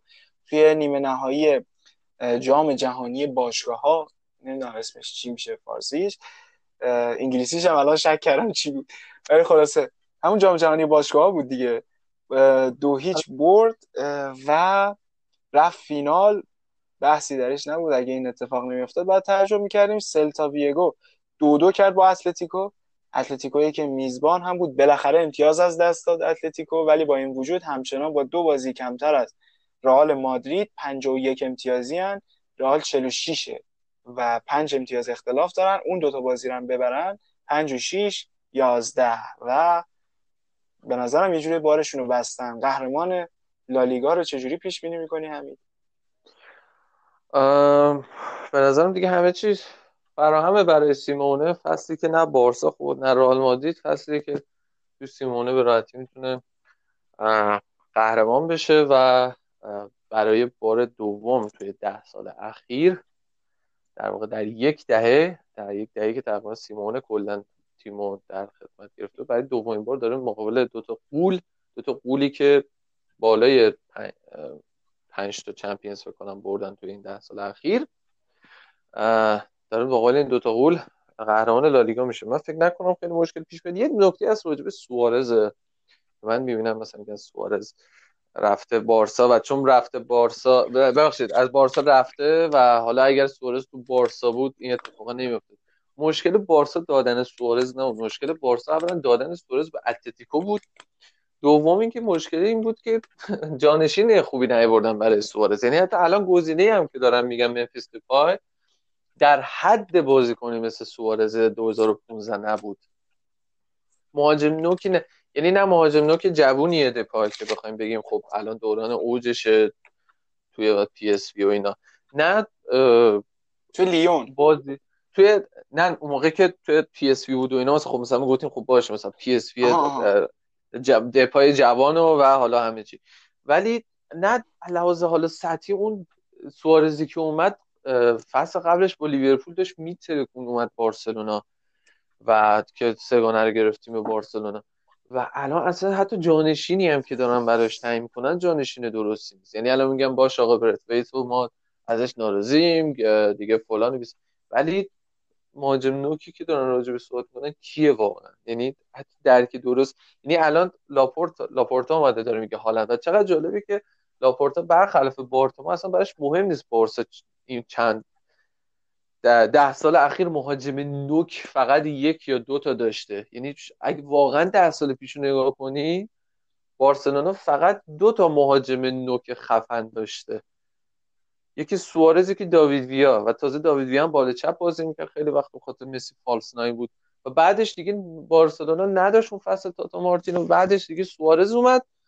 الان هم مهاجم نوک تاپ نداره واقعا بارسلونا. اون شماره 9 رو نداره و لاپورتا داره میاد که یه شماره نه دیگه عین اتو مثلا بیاره. حالا تو بارسلونا یه شماره نه بیاره واقعا توی بارسلونا و که اینجوری بحثش می‌شد. البته اگر فونت بیاد که ژاوی میاد و الان خود ژاوی گفته اصلا اوکی هم مشکلی ندارم. ولی این هی میگه ژاوی ژاوی. جالب هر دفعه خندم می‌گیره. ولی واقعا ند یعنی اصلا درک درست این نشون میده. واقعا بارتما اصلا واقعا مدیریت نمی‌دونست چیه. این یه جوری تقسیم خود مردم کاتالونیاست که واقعا نفهمیدن به چی دارن رأی میدن به کی دارن رأی میدن. خیلی جالبه که بله. این نکات کاتالونیا خب نشون میده خب اینا هیچ به استقلالی هم که می‌خوان نمی‌رسن با این انتخابشون چون اون فوتبالی که بارسلونا ارائه می‌داد در واقع یک نماد معترضی بود نسبت به این سیستم اسپانیا و جدا طلبی و اینا ولی الان بارسلونا من آخرین پستی که توی اینستاگرام بارسلونا دیدم دیدم طرح سرجی روبرتو در کنار فرهنگ چین و ژاپن و اینا آسیای شرقی. و خب این تیم تیم تجاریه دیگه. الان اون تیمی نیستش که بخواد باشه ولی اگر واقعا فکر کنم مثلا اگر لاپورتا باز بیاد واسه اینکه فرق خواهد داشت. ما ساندرو راسلی رو داشتیم توی بارسلونا که اگه اشتباه نکنم کرایف فرستاد رفت. و کرایف رفت آژاکس. و شما همون دستیار همون آدمو دست راست همون آدم میای دوباره انتخاب کنی به عنوان مدیر باشگاه. نتیجهش میشه همینی که الان هستش. مدافعین خوبی نداره بارسلونا. شماره نه خوبی نداره تیم بارسلونا. و فقط خط خوبی داره. بوسکتی که زیر نظر کمان دوباره اوج گرفته. بوسکتی که دو سه سال خوب نبود. دیانگی که توی بازی با سویا من بازی با سویا رو مشاهده کردم به عنوان یک هافکی بودش که خیلی مدریچ طور عمل می‌کرد. یعنی هم توی بازی سازی کمک می‌کرد و هم توی حمله شرکت می‌کرد. رونده بود کاملا. کمتر بازیکنی توی فوتبال امروزی مثل دیانگ داره الان بازی می‌کنه به از مدریچ که حالا سنش یکم بالا رفته. کاهش دستمزد هم مثل که قبول کرده دوره کاهش دوم مدریچ. حالا راجع به رئال خیلی چیز نکنیم. راجب خط اوکی ولی خط الان دفاع چپ کیه؟ به غیر از آلبا توی بارسلونا. فیرپوی که دفاع بازیش دادن. خب بابا تو این همه دفاع راست گرفتی. این همه فقط دیدی از راست دارید از چپ و راست داری گل دو تا فولبک جدید می‌گرفتی. به جای اینکه بیای مثلا سوارز مجانی بفروشی ویدال مجانی. اصلا به جای اینکه ویدال بخری تو میومدید راکیتیشو مثلا میفروختی. به جاش یه فولبک می‌گرفتی حداقل. واقعا فول... و چقدر کومان آدم زرنگیه. من بازی با التیتیکو بیلبو توی لالیگا بود بردش. بازی رو بری نگاه کنی بارسلونا برگشته به اون زمانی که داره از وینگر استفاده می‌کنه. و دمبله بالاخره وینگر گریزمان واقعا وینگره و اون گلایی که زد تو معمولا اون پاسایی که مسی می‌داد فکر کنم با بیلواو بود دوباره آلوا گل زد با سر اگه اشتباه نکنم. این با کامبک زدن توی کوپا بود فکر کنم. تو کوپا که نبود توی بازی لالیگاشون یه سه دو داشتن که آره هم بازی یه دونم دو یک نه نه نه آره. وقت اضافه رفت یادم خب بازی. اون که بازی فینال چیز بود دیگه فینال سوپرکاپ بود. که از آخر هم سه دو باختن دیگه بارسا. بازی نمی‌دونم با کجا بود. خلاصه گلا رو یادم نیستش خوده گلی که آلبا زد با ضربه سر قبلش پاسر رو گریزمان داد. ما همیشه می‌دیدیم که این پاسا رو معمولا برای آلبا بفرسته. ولی آلبا خط اومده بود عقبتر و اون صحنه که حتی مشکوک به پنالتی بود مقابل سویا یه عملکرد دیگه ما از آلبا رو می‌دیدیم. بارسلونا داره از وینگر استفاده می‌کنه. این خودش بازی گرانادا بود. ببخشید نمیونی کلامه. با گرانادا فکر کنم آره آره با گرانادا بود که دو تا عقب افتاد اولش بعد دوباره برگشت. خب. یه لحظه ارتباطمون قطع شد عذر می‌خوام. اما داشتی می‌گفتی از بارسلونا؟ آره. بالاخره بعد مدت ها بعد از رفتن نیمه بارسلونا داره از وینگر استفاده می‌کنه نشون میده که کمان واقعا مربی به جاییه. مربی خوبی شاید نباشه ولی به جاترین حالت ممکن اومد. توی بهترین زمان ممکن اومد. بارسایی که واقعا ترکیده بود و جمع جور کرد. درست. از این بابت حالا بهترینه ولی از یه زاویه دیگه نگاه بکنی تو بدترین حالت ممکن تو زمانی که باشگاه کاملا همه لحاظ در حال فروپاشی بود چه لحاظ بحث مالی چه از لحاظ بحث روحی روانی تیم بعد از باخت هشته و بعد اصلا شرایط فاجعه باری که اومد و تیم رو قبول کرد واقعا مربی مظلومی رونالد کومن. و من احساس می‌کنم که در حقش واقعا ظلم شده. دیگه چیزی نبوده که بلایی نبوده که سر این تیم نیاد. ولی خب خیلی خوب تا به اینجا تیمش رو جمع جور کرده و امیدوارم که حالا از این به بعد هم عملکرد خوب خودش رو بتونه ادامه بده. اگر بتونه تو چمپیونز لیگ که این هفته با تیم پاریس سن بازی دارن بتونه یه نتیجه خوب بگیره که دیگه نور علا نور واقعا مربی مظلومیه به نظر من و داره بهترین نتیجه رو می‌گیره دیگه. یواش یواش داره تیم پیشرفت می‌کنه. هفته به هفته بهتر میشه. مسی داره نشون میده که اون روحیه رو داره باز دوباره ریکاوری می‌کنه. اون شور و هیجانی که داشته همیشه رو کم کم داریم تو چهرش می‌بینیم. بازیکنایی که اضافه کرده به تیم مثل پدری مثل مینگوزا مثل رونالد آراخو اینها خب بازیکنایی که بازیکنای واقعا رونالد کومن بودن دیگه و قبل از کومن ما چنین کسایی رو نمی‌دیدیم. که خیلی بخوان استفاده بشه. بازیکن جوون. حالا درسته پدری جدید اضافه شده ولی خب الان واقعا یکی از کلیدی ترین مهره های خط میانی بارسلوناست. پدری از اون و از ریکی پویک داره کم کم یا پوچ هر کسی یک چیزی تلفظ می‌کنه داره کم کم ازش استفاده می‌کنه. بعد از مشکلاتی که اول فصل به وجود اومد خود ریکی پویک هم خیلی خوب نشون داد که واقعا پاکار هست و به این راحتی ها کنار نمی‌کشه. این هم در نظر داشته باشیم ما. کلا از یک ستاره این تیم فراموش کردیم خیلیامون. کسی که اول فصل یه تنه داشت جور تیمو می‌کشید. زمانی که مسی هنوز درگیر ماجراهای جدایی و اینها بود و درخشش خوبی نداشت و اونم آنسوفاتی کسی که الان مدت هاست مصدومه و خب اون اوایل مسئولیتش هم ما دیدیم که تیمه داشت آسیب می‌دید توی بحث گلزنی. هرچند حالا کم کم برگشته به روال خوب. گریزمن دوباره داره اون گریزمنی که انتظار داشتیم میشه کم کمک بازی های خوبی رو انجام داده. به خصوص همین بازی با گرانادا فوقالعاده بود. یعنی یه جاهایی عملا کاری که مسی با آلبا می‌کرد و گریزمن داشت انجام می‌داد. اون همکاری های فوقالعاده. و تیمه داره کم کم جون می‌گیره. حالا شما آنسوفاتی رو هم به این تیم اضافه بکنی به نظر من خیلی می‌تونه گزینه جذابتری باشه. مثلا شما wing راست تو بذاری دمبله نوکت باشه گریزمن.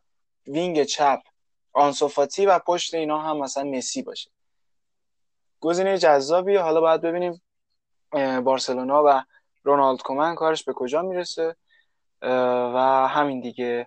من یکم سریعتر بگم فقط که دوشنبه آخرین بازی که داشتیم لیدز یونایتد دو هیچ کریستال پالاس آورد لیدزی که یه آمار خیلی جالب داره. اونم وقتی که شما یه نگاه بندازیم به جدول پریمیر لیگ الان لیدز یونایتد تیم دهم جدوله. 22 تا بازی انجام دادن ده بازی بردن ده بازی باختن 38 گل زدن 38 گل خوردن. خیلی آمار جالب. آره. و دو تا هم مساوی دارن این واسه این همه چیز مهندسی شده است. همه چی قرینه. این همون ویروسیه که ما همش ازش سراغ داریم واقعا. تفاضلش صفر. تنها تیمیه که تفاضلش صفر توی جدول پریمیر لیگ. و 35 امتیاز 30 آره دیگه 35 امتیاز نه من بالایی رو خوندم 32 امتیاز داره. آره. 32 امتیاز داره و اوضاع خوبه. اوضاع خوبه. یه بازی هم از آرسنال کمتر انجام داد آرسنال با 23 بازی 31 امتیاز داره و حالا اگه 23 بازی بشه 35 امتیازی میشه و یه پله حداقل می‌تونه بیاد بالا. اما اینم از این بازی های روز سهشنبه یونایتد یکیچ وست همو برد در قالب افی کاپ و کوپا ایتالیا اینتر صفر یوونتوس صفر در مجموع دو یک به نفع یوونتوس و تیم پیرلو در آستانه کسب دومین جام خودش قرار گرفت. خب بازی اینتر و یوونتوس رو گفتیم. ببین ارزم به حضورت که این اینتر چرا هنوز چیزه؟ یعنی تازه با اینکه اریکسن آورده انگار سلامو داری؟ بله بله میشنم انگار هنوز تیمش یکم چیزه. نامتوازن هست. ولی جدا از این مسئله سیستمی که همیشه ما راجع به اینتر صحبت می‌کنیم 5 3 2 استفاده از توپهای بلند پاس های جدا کننده لوکاکو. بعد این پاس های جدا کننده رو میفرسته برای مارتینز یا اشرف حکیمی که چقدر خوبه. توی ضد حملات اشرف حکیمی خیلی خوب اضافه میشه. یعنی وقتی توپو سمت چپ می‌گرفتن بلا فاصله استارت می‌زد اشرف حکیمی. ماشه پرس رو انجام میدن با استفاده از بارلا زمانی که توپ می‌رفت سمت چپ یوونتوس. بارلا می‌رفت سراغ بازیکنهایی که صاحب توپ بودن در سمت راست دفاعی تیم اینتر. دارمیان از اون ور اریکسن کمتر می‌رفت سمت چپ بیشتر توی مرکز زمین pressing رو انجام می‌داد. ما اریکسن رو دیدیم که playmaker چقدر خوبیه و چرا استفاده نکنه وقتی که تو سیستم تیمت استفاده از پاسای بلنده خب یه رو خوب داری تو توی تیمت. و این توپا رو میفرستد برای لوکاکو می‌تونست بفرسته. می‌تونه حتی موقعی که تیم داره پرس بالا انجام میده تیم حریف اریکسن توپو نگه داره به جای اینکه بخواد فقط بزنن زیر توپ. کاری که قبلا قبل از اریکسن ما نمی‌دیدیم خیلی اتفاق بیفته. در کل اگر اریکسن رو نگه داره در کنارش بارلا خیلی ترکیب به نظرم بهتری میشه نسبت به چیزی که ما قبلا می‌دیدیم ویدال و بارلا. ویدالی که به نظر اگه به جای ویدال اریکسن مقابل رئال مادرید مثلا اصلا کلا توی Champions League بازی می‌کرد اوضاع خیلی متفاوت می‌شد برای تیم اینتر. از اونور تیم یوونتوس سه پنج دو بازی می‌کرد و توی دفاع چهار چهار دو پرس می‌کرد. دنیلو دمیرال و دلیخت سه دفاع رو تشکیل می‌دادن. ساندرو من دقیقا راجع به همین ساندرو می‌خواستم صحبت بکنم. چرا ساندرو رو شما fullback کاذب بازی می‌دید دو بار توپ از دست توی half space. همون نیمه اولی که من دیدم دو سه بار توپ از دست توی این پست. و دقیقا ما می اون موقع که داشتیم کانسلو رو می‌گفتیم گفتیم اتفاقا کانسلو اینجا حفظ توپش خوبه. و سوالی که اینجا پیش میاد آقای پیرلو برای چی ساندرو رو fullback کاذب بازی میدی. و حالا مثلا برناردسکی وینگر چپ بازی می‌داد و دو تا مهاجم جلوش رو داشت. کوادرادو اون که سمت راست بود. وقتی توپ می‌رفت سمت راست ساندرو به عنوان fullback کاذب میومد وسط زمین و بعد این بازیکن بعد توپو می‌گرفت شیف می‌کرد سمت چپ. این کار نمی‌تونست انجام بده. و این باز دقیقا من نمی‌دونم دقیقا برای چی این کارو پیلو می‌کرد با ساندرو تا اگر چیزی به ذهنت می‌رسه به من بگو چون که خیلی هم بالا می‌رفت. یعنی حتی فولبک کاذب هم نبود. بیشتر مهاجم بود. مهاجم دوم بود اصلا. معلوم نبود چی بود. ببین اگر اگر این جواب می‌داد یعنی زمانی که توپ میومد این سمت چون معلوم بود می‌خواد این کارو کنه. توپ از سمت راست شیف می‌شد میاد می‌رسه به ساندرو. ساندرو که بعد میچرخه توپ حالا مثلا می‌داد به برناردسکی سمت. چپ نمی‌کرد توپ از دست می‌داد زده حمله می‌زد تیم اینتر. نمی‌دونم. یکم تیمش خوبه ولی بهتر از این می‌تونه باشه. اگه واقعا تفکرات خودش رو پیاده کنه در واقع پیرلو من یکم بدبین شدم نسبت به مربی یه سری از مربی فوتبال بعد از اتفاقی که افتاد. اگه یاد باشه ما یه دوره داشتیم. دوره بدنسازی بود اگه یاد باشه توی page گذاشته بودم. بله بله. لورنزانات یه صحبت هایی که سهیل مستی عزیز لطف لطف کرد در واقع شرایطش رو فراهم کرد. یه گفتش یه صحبتی کرد لورنزانو گفتش تیمای الان مهم نیست چه مهره دارن. قضیه اینه که فقط می‌خواد از اون بارسلونای پپ گواردیولا یه کپی برداری بکنن. و به نظر این بزرگترین اشتباه تیم هایی که کپی برداری نکردن توی چند سال اخیر خیلی خوب بودن. یعنی بعد از زیدان به این ور که خود زیدان باز فوتبال مالکانه که داشت ایده هایی از پپ گواردیولا و تیم های پپ گواردیولا داشت به هواداره رئال مادرید خیلی نخوره. یه چیز عادیه یعنی خود پپ گواردیولا هم ایدهایی که داره باز برمیگرده به اصلا خیلیش برمیگرده به همون سیستم کاتناچیو که گفتی و اصلا سیستم این و اینا. مثلا بایر مونیخ خیلی کمتر کپی برداری می‌کرد از تیم بارسلونا و ما دیدیم که چقدر تیم موفقی بود تو این سالهای اخیر. و خیلی تیم های دیگه. من به نظرم واقعا همینه. الان مثلا از واقعا نکته علامت سواله. یعنی من اینجا توی نوت برداری هم ساندرو رو دورش علامت سوال کشیدم که این برای چی اینجا بوده. ولی خب به حال نتایج خوبی گرفت تیم یوونتوس. ولی در ادامه حالا بعدا توی چمپیونز لیگ و دیگه. الان هم جلوی آسمیلان کسی نمی‌تونه حد قلم کنه. اینا بهتره که حالا سیستم خودش رو داشته باشه. حداقل برای فصل بعد اگر آسه میلان بخوایم از الان قهرمان بدونیم که دیگه از این مشکلات براش پیش نیادیم نکات کلی بود راجع به اینتر یوونتوس. و اگر کسی شماره آقای پیرلو داره بگه که ما زنگ بزنیم ازش بپرسیم چرا ساندرو فولبک بر. هر چی که هست به نظر من الان خیلی خوب داره تیم نتیجه می‌گیره. یعنی این بحث این که الان از 2021 به این بر کلا یه دونه باخت داشتن. اونم جلو همین اینتر تو لیگ بود. بعد از اون اومدن جبران کردن. و تیم روند خوبی داره. من و من احساس می‌کنم واقعا نباید دست کم گرفت یوونتوس و حتی برای قهرمانی این فصل سری ها درسته که حالا هفت امتیاز از میلان صدرنشین کمتر دارن. هفت امتیاز با یه بازی کمتر. یعنی اگه بازیشون جلو ناپولی رو ببرن میشه میشن 43 امتیازی و کلا 6 نه من قاطی کردم. میشن 45 امتیازی و کلا 4 امتیاز فقط کمتر دارن از میلان. و 45 بشن دو امتیاز کمتر دارن از اینتر. من احساس می‌کنم که این که بخوایم ما از الان خیلی این کار کردن. یعنی خیلی اصلا یوونتوس آدم به حساب نمی‌کنن برای قهرمانی سری و این کاملا اشتباهه. یوونتوس آخه هم باشه یوونتوس یه جاهایی یک اتفاقات عجیب میفته برای یوونتوس. نمونهش بازی با لاتزیو. اصلا این بازی عجیب غریب. گل دقیقه آخری که لازیو زد. اصلا این بازی عجیب غریب. یوونتوس کاملا بازی دستش بود. فوق العاده شیف می‌کرد. نمیذاش لاتزیو بیاد جلو. اصلا بعد یه تعویض ساده. تیم لاتزیو بعد از دو سه بار حمله کردن از سمت چپ کلا توی نیمه دوم از سمت چپ حمله می‌کرد. خیلی راحت خب تو داری می‌بینی از سمت چپ داره حمله کنه. بذار آدم بریز اونجا هستن لشکر بریز سمت راست از اون بر گل نخوری. ولی دفاع خطی 4 4 2 ادامه داد و اون گل رو دریافت کرد. میگم تیمی که پتانسیل بالایی داره یعنی این همین که میگه می‌تونه قهرمان بشه دقیقا قضیه همینه. می‌تونه قهرمان بشه ولی آیا می‌کنه این کار رو یا نه؟ بس سر همینه اصلا. بس سر اینه. نکته جالبیه.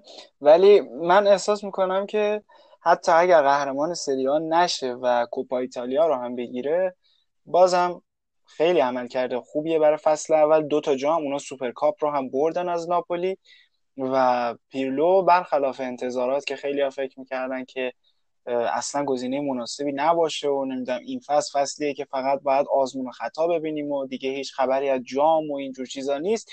نه اینطوری نبوده و پیرلو داره نشون میده که همونجوری که تو دوران بازیش همه رو غافل گیر می‌کرد با تصمیمای عجیب غریبش و خیلی فوق العادهش الان هم داره همون مسیر رو ادامه میده و باید ببینیم چیکار می‌کنه. به نظر من جز تیمای جذاب این فصله و حالا امیدواریم که تو بازی فینال هم که باید با آتالانتا بازی بکنن. اگر نکته ای هست در مورد این بازی که میشنویم اگر نه بریم سراغ بقیه بازی ها همین جان نه راجع به یوونتوس که صحبت کردیم تقریبا میونه آتالانتا سیستمش با فصل پیش هیچ تفاوت خاصی نداشته. یعنی سیستمی که داره استفاده کنه. همون سیستم تیم آتالانتا بازیکن ها تقریبا هم بازیکن ها راجب مالینوفسکی قبلا صحبت کردیم اگه یاد باشه. گفتم همیشه تیم آتالانتا فصل پیش توی تعویضاش گومز که میاره بیرون مالینوفسکی رو میاره. و انقدر دیگه راحت شده و توی این قضیه دیده بود که مالینوفسکی توی این پست چقدر خوبه. دیگه گومز گفتش که تو نباشی؟ تعویضی ها هستن. آره. هستن دیگه دوستاش گذاشت توی این پست. سیستمش یعنی همون سیستم قبلیه. هیبریدی از 352 442 دفاع وسط ها گهگاهی به عنوان فولبک اضافه میشن. و و و. نکاتی که راجع به گفتیم. تفاوت یه کسی مثل گاسپرینی و پاولو فونسکا همینجوری میشه دیگه. جفتشون با کاپیتانای تیمشون به مشکل می‌خورن. یکی با اون اقتدار ادامه میده این و حاضر نیست اتوریتش رو در واقع بیاره پایین و بازیکن جدا میشه ولی روند تیم روند خوب تیم ادامه پیدا می‌کنه. یکم از اون وقت خب مثل پاولو فونسکا به مشکل می‌خوره با ادین جوکو. زورش نمی‌رسه. مدیریت وارد میشه. میگه باید از این بازیکن استفاده بکنی و خب می‌بینیم که حالا الان تو جدول سه امتیاز بیشتر داره روم از آتالانتا ولی خب اصلا تیم نچ خیلی نچسبه. نه حالا تفضای روم از من ممکن ناراحت بشن که چقدر داری گیر میدی. ولی خب واقعا قبول کنین تیم تیم نچسبی شده با این افکار آقای پاولو فونسکا. حالا بعد ببینیم فصل بعد چی میشه اصلا تا آخر فصل میمونه یا خیر. اینم از این اما سهشنبه یه بازی دیگه هم داشتیم که رئال دو هیچ تونست ختافه رو شکست بده. بازی های عقب مونده لالیگا بود و گفتیم دیگه با همین بردی هم که به دست آوردن دوباره اومدن بالای بارسلونا با یه بازی بیشتر. چهارشنبه سیتی سه یک سوانزی رو برد توی FA Cup. برایتون یک هیچ به لستر باخت مجددا توی FA Cup. ناپولی سه یک از آتالانتا شکست خورد توی کوپا ایتالیا و یکی از اون بازیهایی که التیماتوم داده بود مالک باشگاه و رئیس باشگاه ناپولی به گتوزو یکیش سوخت و این ناپولی بازم شکست خورد. بارسلونا هم دو هیچ به سویا باخت توی کوپا دل به لطف بازی درخشان ساموئل اومتیتی که یه تنه بازی رو برای سویا در آورد و نذاش که این تیم دست خالی ورزشگاه خودی رو ترک بکنه. آره راجع به بارسلونا صحبت کردیم. تقریبا تمام نکاتی که بله. کردم بیشتر به این بازی با سویا برمیگشت. آراخوی که مصومه مینگوزایی که خیلی زوده براش و دفاع راست. من خیلی من اطلاع ندارم که مصدوم بودن دفاع راست داشت. چرا اصلا خیلی مصدوم داره. از تیم ب چرا نمیاره؟ دیگه من نمی‌دونم بازیکن تیم ب خوب یعنی داره اصلا نداره. با چپ هرچند که فیرپو باز به نظرم تو اون پست نسبتا خوب بازی کرد. ولی فیرپو دفاع چپه حالا الان هم روبرتو مصدومه دفاع هم دست. آره. ولی چقدر دمبله تو فاز دفاعی باز بهتر بازی می‌کرد. یعنی زمانی که بارسلونا مقابل سویا داشت pressing انجام می‌داد ببین سویا چقدر تیم خوبیه که بارسلونا هم اینجوری مقابلش عقب نشینی می‌کنه. مجبور بود دمبله بیاد عقب که full back چپ تیم سویا رو بگیره. و فیرپو می‌رفت تقریبا به سمت داخل بیشتر. حتی اتلتیکو مادرید هم مجبور جلوی این سویا 6 1 پرس 6 1 رو انجام بده low block باشه و در واقع پرس از پایین رو خیلی زیاد انجام بده. کلا سیستم 4 3 خیلی هجومی داره فولبکاش خیلی میرن بالا تیم در واقع سویا و جوری هم هستش که می‌تونه این سیستم رو استفاده نکنه. با استفاده از مهاجمینی که داره می‌تونه لوک بیانگو بیاره توپ رو بیشتر نگه داره و در واقع از مهاجماش بیشتر استفاده کنه برای بازی کردن. ولی از ما راجع به بارسلونا هم صحبت کردیم و راجع مشکلاتی که داره یه زمانی امتیتی مشکل داره یه بار آلبا مشکل داره سوتی میده. باز آلبا تو فاز هجومی اوکیه ولی خب امتیتی. باز اون فاز دفاعی بارسا هنوز همچنان مشکل داره. اون رد کرد همه مدافعین بارسا رو مدافع تیم سویا که اسمش هم نمیگیم. همه رو رد کرد اونجوری گل بزنه صحنه یه دقیقا چند دقیقه قبلش یه شوت دیگه همونجوری از همون منطقه تقریبا زدش این مدافع سویا. ولی خب این یه آلارمی باید باشه برای یک تیم و برای مربی که ببینیم مدافع تا اینجا داره پیش میاد یه مشکلی هست. ولی مشکل رفت نشد و دقیقا همون اشتباهی که من راجع پیرلو صحبت کردم مقابل لاتزیو انجام داد. بارسا مقابل سوی انجام داد و قطعا مقابل لوپتکی شما نمی‌تونید. فینال رسیده بود پارسال یورولیگ و فینال هم برد. چون نمی‌تونید مقابل بایر مونیخ چقدر خوب بازی کرد اون سویا؟ و شما شوخی نداره با کسی. مقابل کی داری بازی می‌کنی؟ فکر کنید چون تیم اسپانیایی حالا شاخ اسپانیایی نه. شاخت اینجوری شکسته میشه در کوپا دل و اکثرا هم بازی های حذفی به غیر از لالیگا بارسلونا توی جای دیگه مقابل تیم های خوب آمار خوبی رو به جا نذاشته. هر بازی مهمی رو داشته باخته و حالا مصدومین که داشته به کنار ولی بارسلونا دنبال بهانه نباید بگرده. چرا که به سرنوشت لیورپول دچار میشه. اگه بخواد دنبال بهانه بگرده برای این باختش خیلی عالی. بازی برگشت رو باید ببینیم چه اتفاقی میفته دیگه. بازی که تو نیوکم قرار برگزار بشه و خیلی هم مونده تا اون بازی. باید ببینیم روند بارسلونا تا به اونجا چه شکلی خواهد بود. یه بازی دیگه هم داشتیم. چهارشنبه اورتون پنج چهار تاتنهام رو برد بازی عجیبی بود. واقعا بازی عجیبی بود. و اونم یکی از بکش بکشه دیگه اورتون خیلی داره خون و خون ریزی را میندازه تو بازیاش و در نهایت تونستن ببرن. بازی که اول عقب افتادن بعد باز جلو افتادن بعد مساوی شد باز جلو افتادن باز عقب افتادن و در نهایت هم بردن و پنچار تونستن تاتنهام رو شکست بدن. و اگه شما گل رو ببینین یک به عملکرد ضعیف هوگولوریس پی می‌برین تو این بازی و دو هم همچنان مشکل اساسی این تیم همون بحث یه ستاره خط دفاعیه. علاوه بر این که شما تا زمانی که هری کین رو تو این تیم نداشته باشی هیچی نمی‌بینی از این تیم. یعنی از هافبک به جلو تعطیل میشه و سون هیون به تنهایی نمی‌تونه اون کاری رو که باید انجام بده. خلاصه اورتون هم تونست حذف بکنه اسپرز و یه جام دیگه هم پرید برای آقای خاص. و الان فقط تنها امیدش به Carabao Cup و فینالیه که با منچستر سیتی دارن. منچستر سیتی که دیگه گفتیم چه تیمی شده الان. پنجشنبه هم که دیروز بود بایرن یک هیچ تیگرز مکزیک رو برد و قهرمان شد و شیشگانه گرفت و به رکورد بارسلونا رسید و عملا دیگه هیچ حرفی برای گفتن نذاشت. چلسی هم یک هیچ بارنزلی رو برد توی FA Cup و صعود کرد به مرحله یک چهارم نهایی و قرعه‌کشی FA Cup هم انجام شد. اورتون خورد به سیتی. یه بازی فوق العاده جذاب. ساوثهمپتون با بورنموث و یونایتد و لستر سیتی هم قراره با هم دیگه بازی بکنن. یه بازی جذاب دیگه.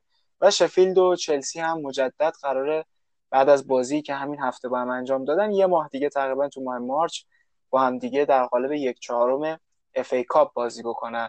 اما یه مرور سریع به بازی هایی که در هفته پیش رو داریم. شنبه لیورپول لستر رو داریم. یه بازی سخت دیگه برای لیورپول. ببینیم باخت بعدی هم رقم می‌خوره یا نه. جدا از اون سیتی و تاتنهام رو داریم. فوق العاده جذاب. فوق العاده جذاب. یه پیش بازی برای فینال Carabao Cup که بهتون گفتم. اتلتیکو با گرانادا بازی می‌کنه. یوونتوس با ناپولی بازی می‌کنه. اینم یه بازی جذاب دیگه. از اون روزای شنبه که باید شما همزمان تو گوشی و لپتاپ و تلویزیون با هم دیگه فوتبال ببینید.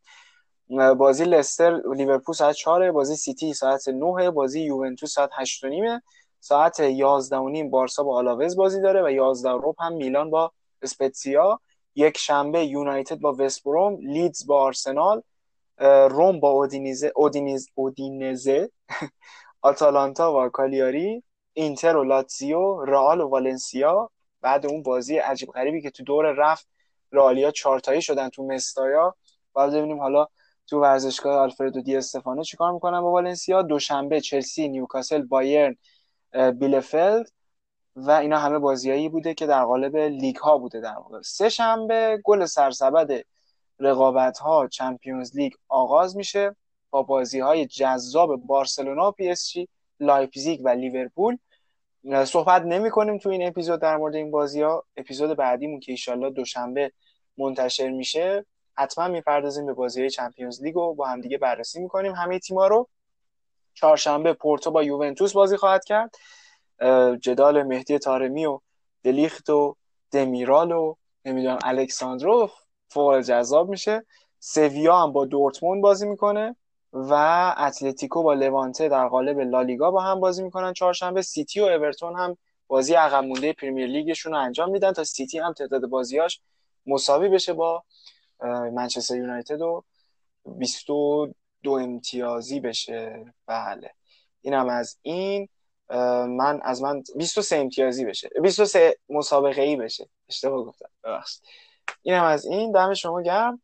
همین جان اگه صحبتی هست من میشنم در خدمتیم. نه فقط والا راجع به صحبت خواهیم کرد و راجع متی طارمی که گفتید چقدر این بازیکن حاشیه دور شد خدا رو که از ایران رفت یعنی به خدا. خیلی داشت اینا ولی خب الان خدا رو که همچین جای آدم ببینتش با عمل کرده خوب. ان که همه فوتبالیستان بتونن بشن. ایشالله من فقط نوتیف مهدی تارمی رو روشن کردم تو این اپ های فوتبالی و هر بازی یک خبر از گلی یه چیزی میاد برای ما که کیف هم می‌کنیم. ایشالله که بازی با یوونتوس هم بدرخشه و این پورتو هم یه سکوی پرتایی باشه که تو تیمای بهتر و درجه یک فوتبال اروپا ببینیمش. مرسی ازت همی جان.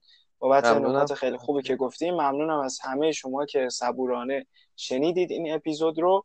امیدوارم که لذت برده باشید. نظراتتون رو به ما بگید در اینستاگرام ما در قسمت کامنت های همین اپلیکیشن کست باکس همه رو می‌خونیم و پاسخ میدیم. ایشالله یک شنبه ما ضبط داریم. دوشنبه برای شما پخش میشه تو در, در چی دارم میگم؟ پاسخ کامنت های شما و جواب های شما به سوال اپیزود قبلیمون که در مورد ترکوارتیستا بود هم تو اون اپیزود می‌پردازیم به همه اینا به علاوه بررسی بازی های چمپیونز لیگ. دمتون گرم مراقب خودتون باشین. خیلی زود برمیگردیم.